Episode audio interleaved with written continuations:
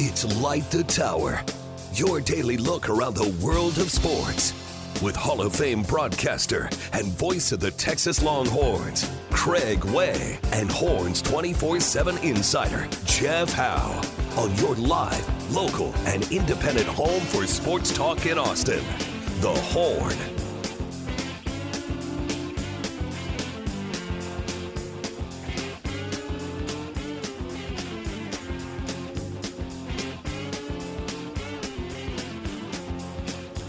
This is Light the Tower on the Horn. Craig Way with you. Jeff Howe be back tomorrow. He is in the air as we speak, or soon to be wheels up anyway, as he uh, heads back. In fact, I think he is already uh, in the air headed. But anyway, he's on his way back uh, here to the greater Austin area, and he will uh, be back in house with us tomorrow. Uh, Longhorn football team, of course, going back to work with uh, practices and uh, got a chance to visit with Steve Sarkisian yesterday. Sark went up to Kansas City for the basketball game, so uh, he was hanging out in a uh, the tunnel area right before you go out to the court side. And he was just he was just uh, chatting with Dennis Dodd from CBS Sports. Uh, Dennis been covering the Big 12 a long time, and uh, came over and he was like, "Ah, look who's here!" Came up, chatted, and I asked him how the clinic went. Said they had a great time.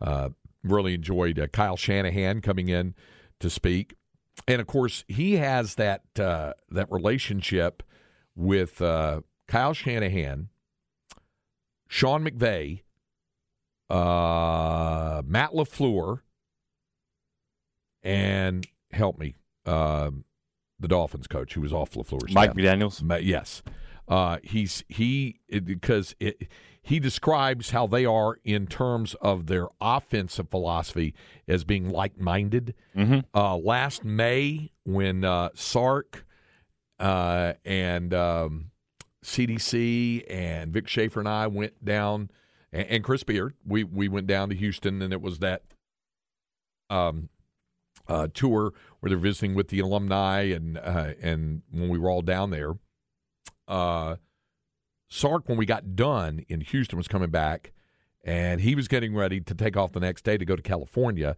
and meet with Sean McVay, and then he was going to go up to uh, San Francisco and meet with Kyle Shanahan. Uh, and then later he was going to meet with uh, Matt LaFleur and uh, Mike McDaniel. So he was going to meet with uh, those guys. Uh, he said we're all kind of on the same page. A lot of what we do offensively and the way they think and the theory that they have, offensive theories for football and things of that nature. But I said, was that? I said, I remember last May you went out to California. Visit. He goes, yeah. I said, was that when you asked Shanahan? He goes, it was. He said that's when he asked uh, Kyle Shanahan if he would if he would uh, uh, come and and uh, speak at the clinic. So so we did. So uh, had a had a visit with him. I love to be in those meetings, just as a football fan, just to see their. It's like the Belichick, Nick Saban HBO doc that came out a few years ago. It's like, Yeah. man, it's just the football IQ in that room is unmatched. Yeah, yeah. Uh, clean up from hour number one on the Specs text line. Uh, uh, somebody said Cunningham knew exactly what he was doing. Just saying, didn't say he didn't know what he was doing, and he was moving back to position himself for rebounding. Uh, and I and and I do agree with those who say, hey, you can call the foul on him as well as you could on Norchad Omier. I had no argument with that. It's a tough call to happen with a minute to go in the game against you, and and he's coming over his back as he backpedals. So they go into one another. So I didn't. I don't have a disagreement with how it could be called. Somebody else said I could see both guys fouling. Yeah, um, but but for somebody earlier to think or or to text that it was uh, a dirty play or whatever, that's where I'm definitely going to disagree with you. That it's not. He's trying to get a rebound in the moment and working game at a minute um, to go in in the basketball game. So that was part of it uh, as well. So Brock's also that's what he's on the his entire career at Texas. You know, he, he's a hard player. He hustles a lot, and he he can box out. Brock was on with us um, uh, out at Pluckers. Uh, I'd say pretty late in the season, and uh, on Longhorn Weekly. And I asked him point blank. We got into the topic of, you know, playing hard nosed basketball and uh, you know, uh, the fouls and stuff, and over the years and things like that. And I said, "Have you ever had an official tell you that they were watching you?" And he said, "Yes." And I've told them I'm watching you too. it's the way, it's the way he, he said he knows uh, that that's how it's been. But um, so that's why I said I don't uh, I don't have a, a, a, big substantive problem of of him being called for the foul. It's a tough call to make, and it looked as though the original call was going to be uh, against uh, Omier and not uh, and not on Cunningham. So you're thinking both teams were in the double bonus. It would have been the fifth foul on Omier. I mean, I'm looking. I've got my broadcast chart here. Some of it's kind of smeared there because of the water that got. I, I noticed got that spilled on that. maybe, the, I thought maybe it was your sweat from, uh, from the no, game. No, no, what it wasn't that. That was the water that got spilled. I'm showing it there for anybody that's watching it on uh, uh, on uh, Twitch or on our YouTube channel. Um, the um, the, uh, the, the but looking at his numbers for Omier yeah, he had four fouls. It would have been the fifth foul.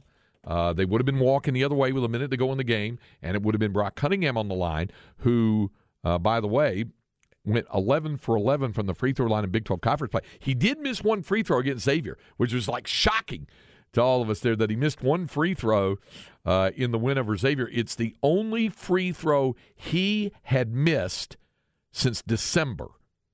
It was the first free throw he had missed since December because he was perfect in Big 12 play.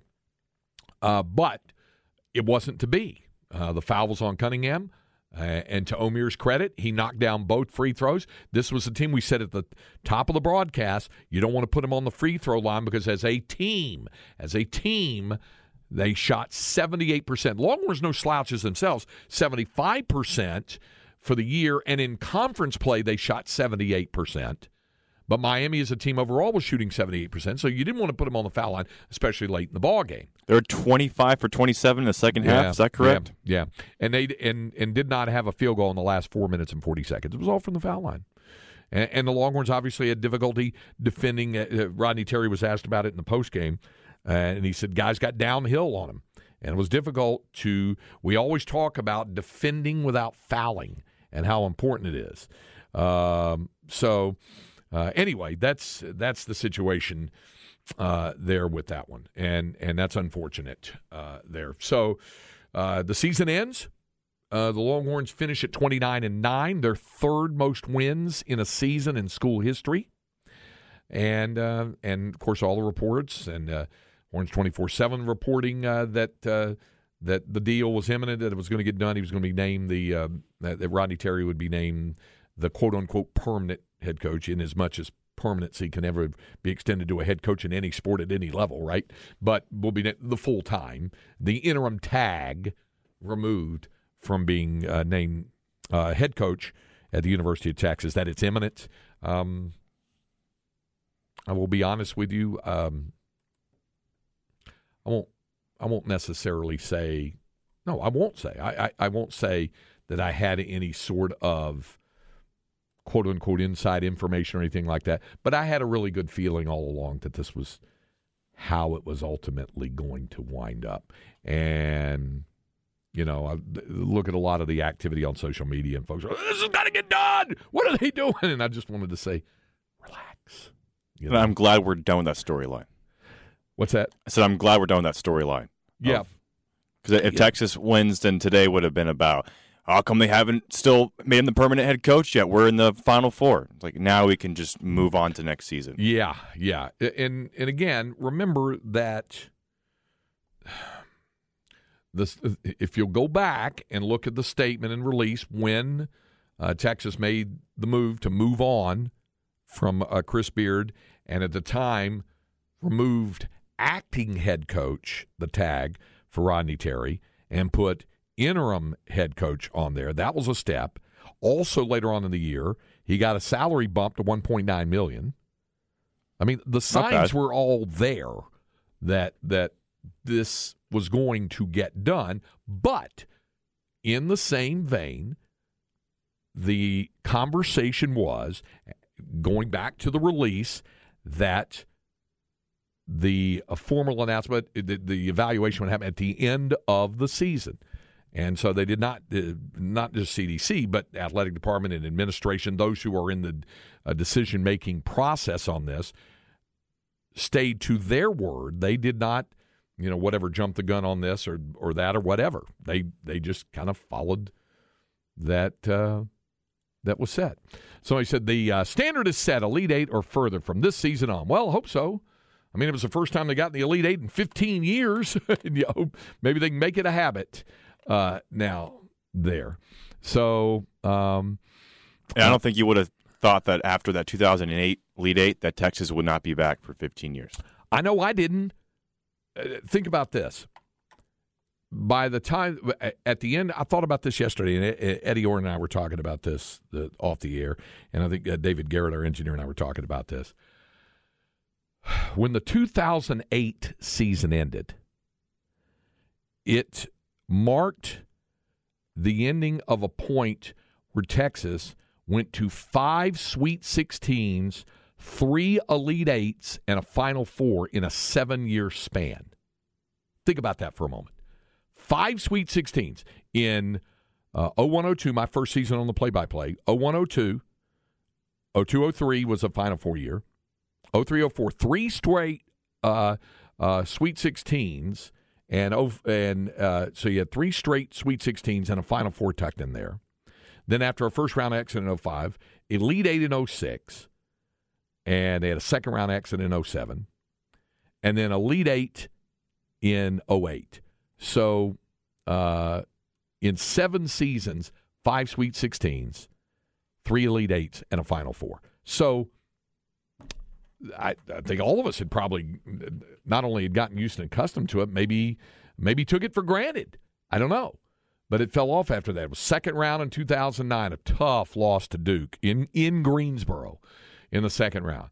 2010, uh, that overtime loss, heartbreaking to Wake Forest in New Orleans. 2011, second round loss uh, when the, you, you, want to talk about officiating, uh, mm-hmm. Richard Cartmell's five second count. It's funny.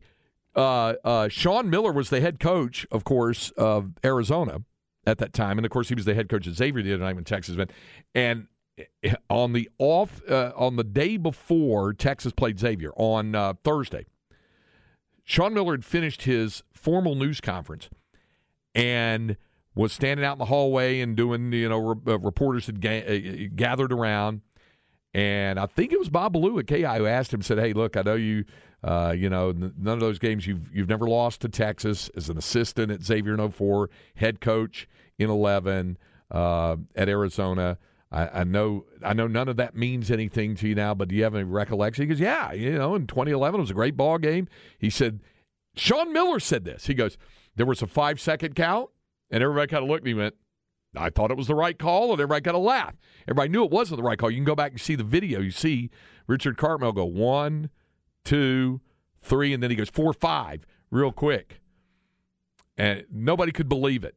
Uh, Rick Barnes couldn't believe it, and all I said was, and, and Richard Cartmell used to go by Dick Cartmell for a long time, years. And then he went to Richard Cartmell. So all I said was afterwards, so he made the call. I said, thanks, Dick. And that was that was the deal. It was, but you know, that was that was the call back then. But but um, so that happened in 2012.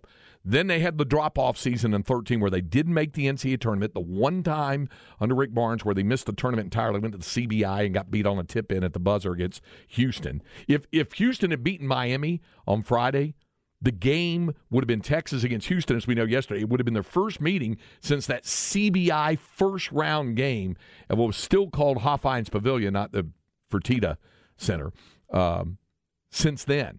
And Houston won that game on that.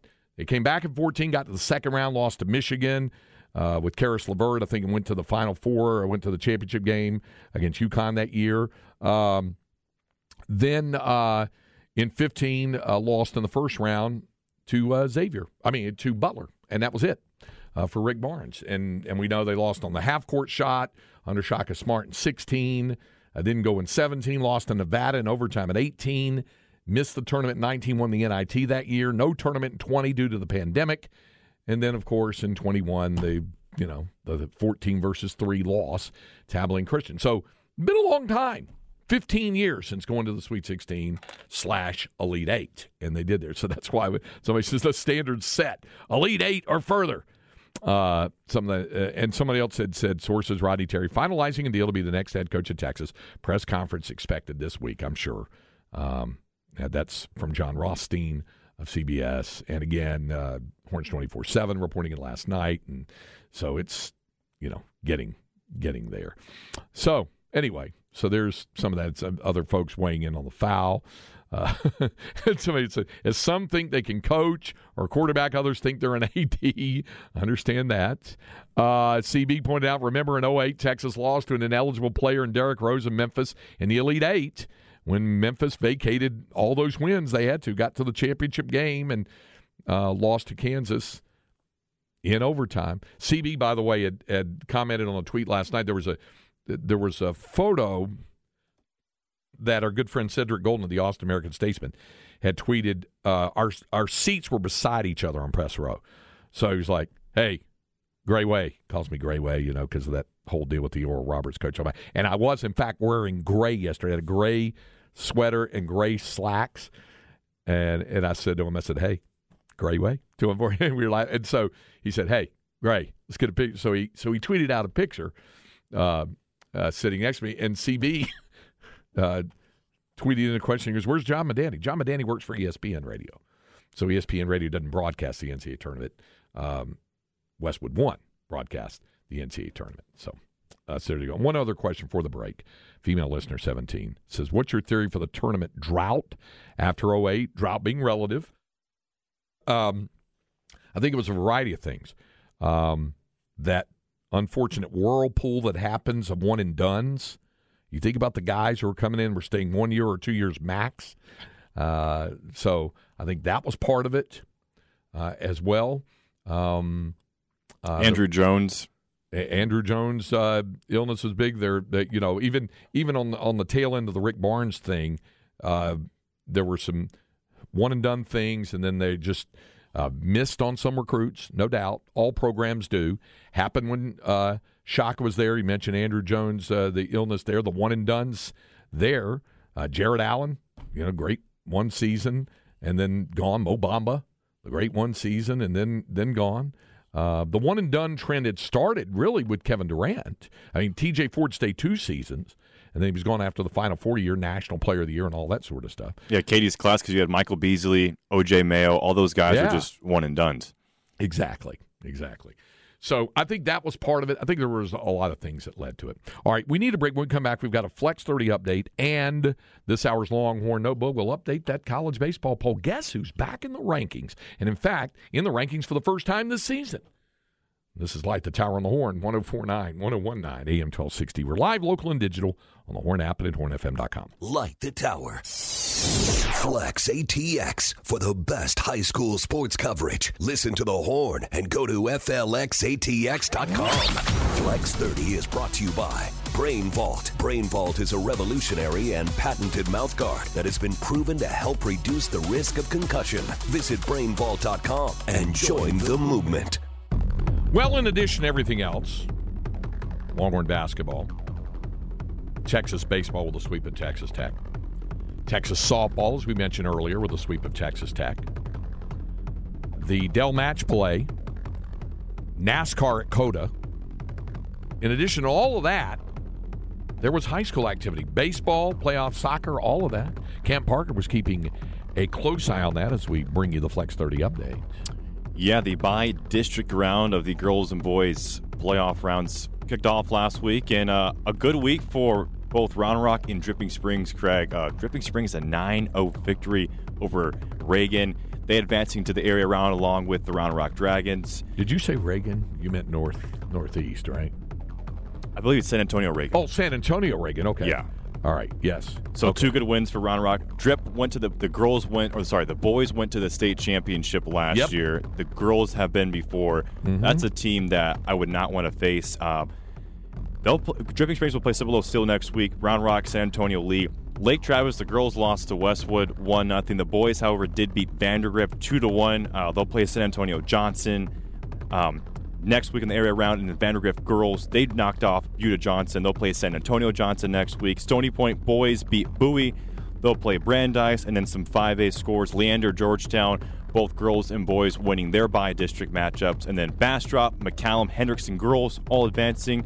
And then Rouse, and how about Northeast Early College High School, Craig, advancing for the boys as well? That's where, where I was going with that about Northeast. So good good for those Raiders on that as well. All right, so there you are. There is your flex. 30, wait, and you said baseball, right? Yeah, I mean that Round Rock Stony Point game, right? Yeah, Round fun. Rock, uh, a good victory for them. They improved to now uh, five and zero oh in district play. So out, out, of the top Centex schools, Round Rock, um, Westlake, Georgetown, they're still on all undefeated in district play and look like they're going to be the top teams to meet. So I'm excited to see what the playoffs may shake out. But yeah.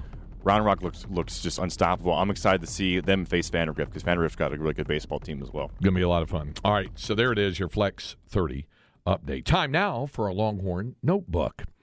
And um, the uh, Longhorn notebook for this hour is basically uh, just to update you on uh, the top 25, the brand new D1 baseball. Top 25 is out. Our man CB, eager to play spoiler, says Texas is ranked, A&M is unranked. that is true, uh, but here's here are the rankings. Um, the top four remain the same. LSU, Wake Forest is number two. Wake Forest, yeah, 22 and 3. They're number two.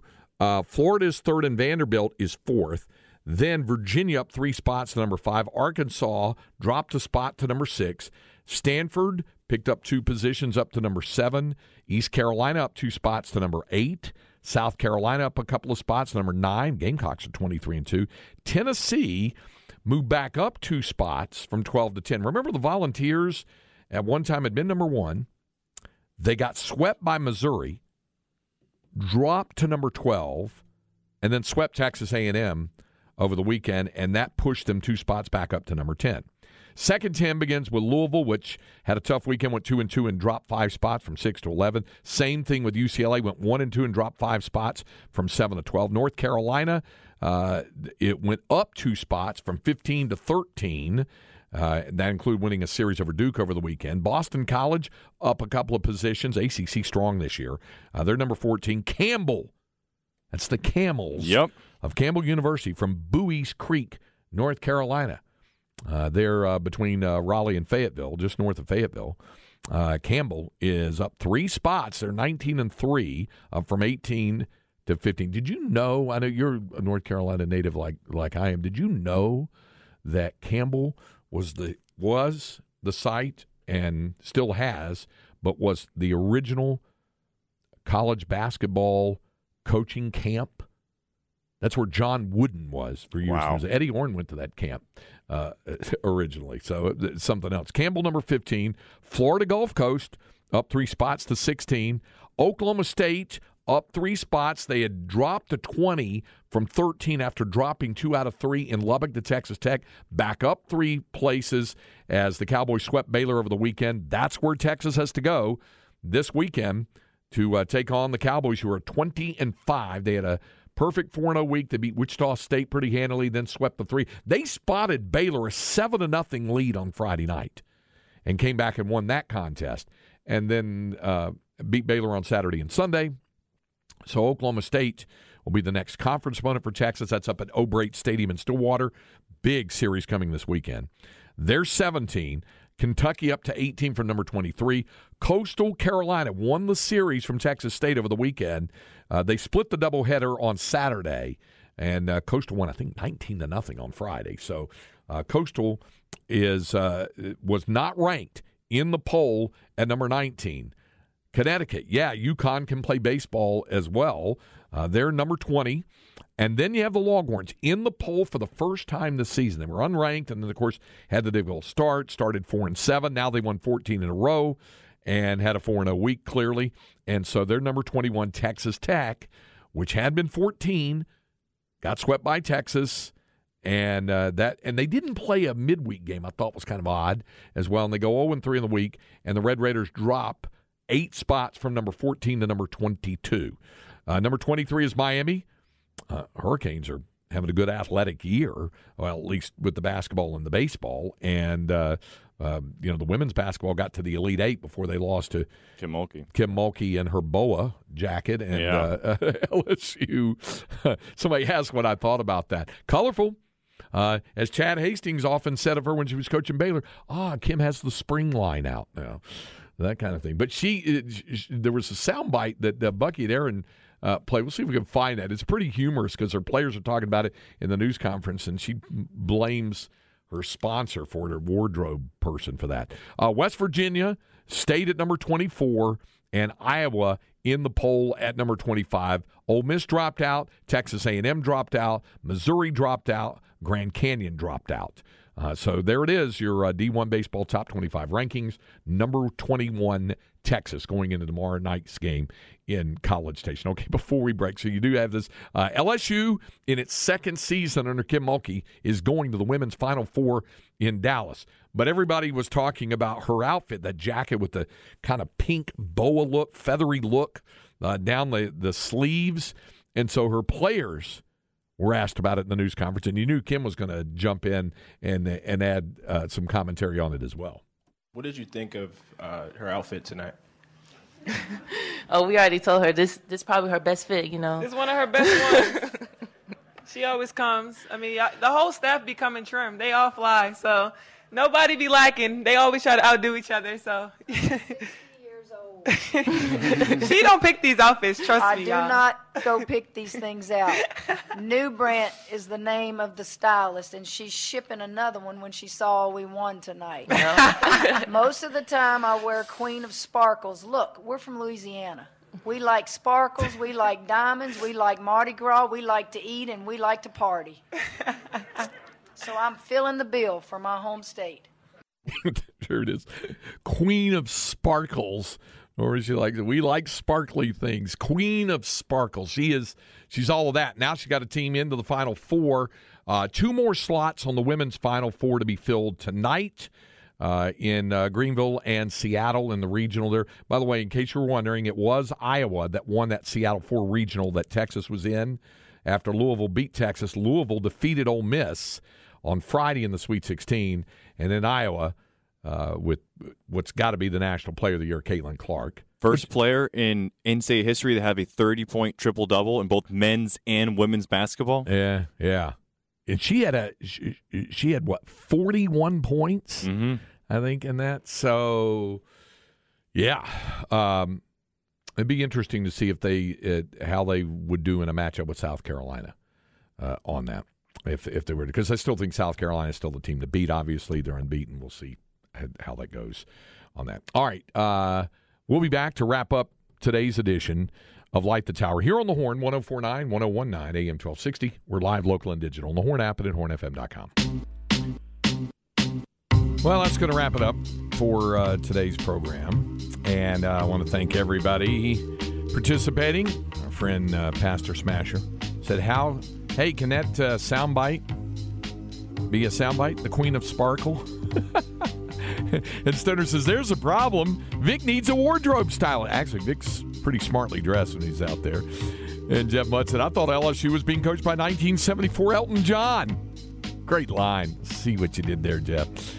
All right. Uh, we're done for today's program. Stay tuned. Chad and Zay are up next. We'll be with you tomorrow before heading over to the Brazos Valley for baseball. Texas against Texas A&M. We'll have a preview of that tomorrow. Stay tuned. Chad and Zay are up next. Jeff will be back tomorrow as well. We'll visit with you tomorrow morning at 10 o'clock right here on Light the Tower.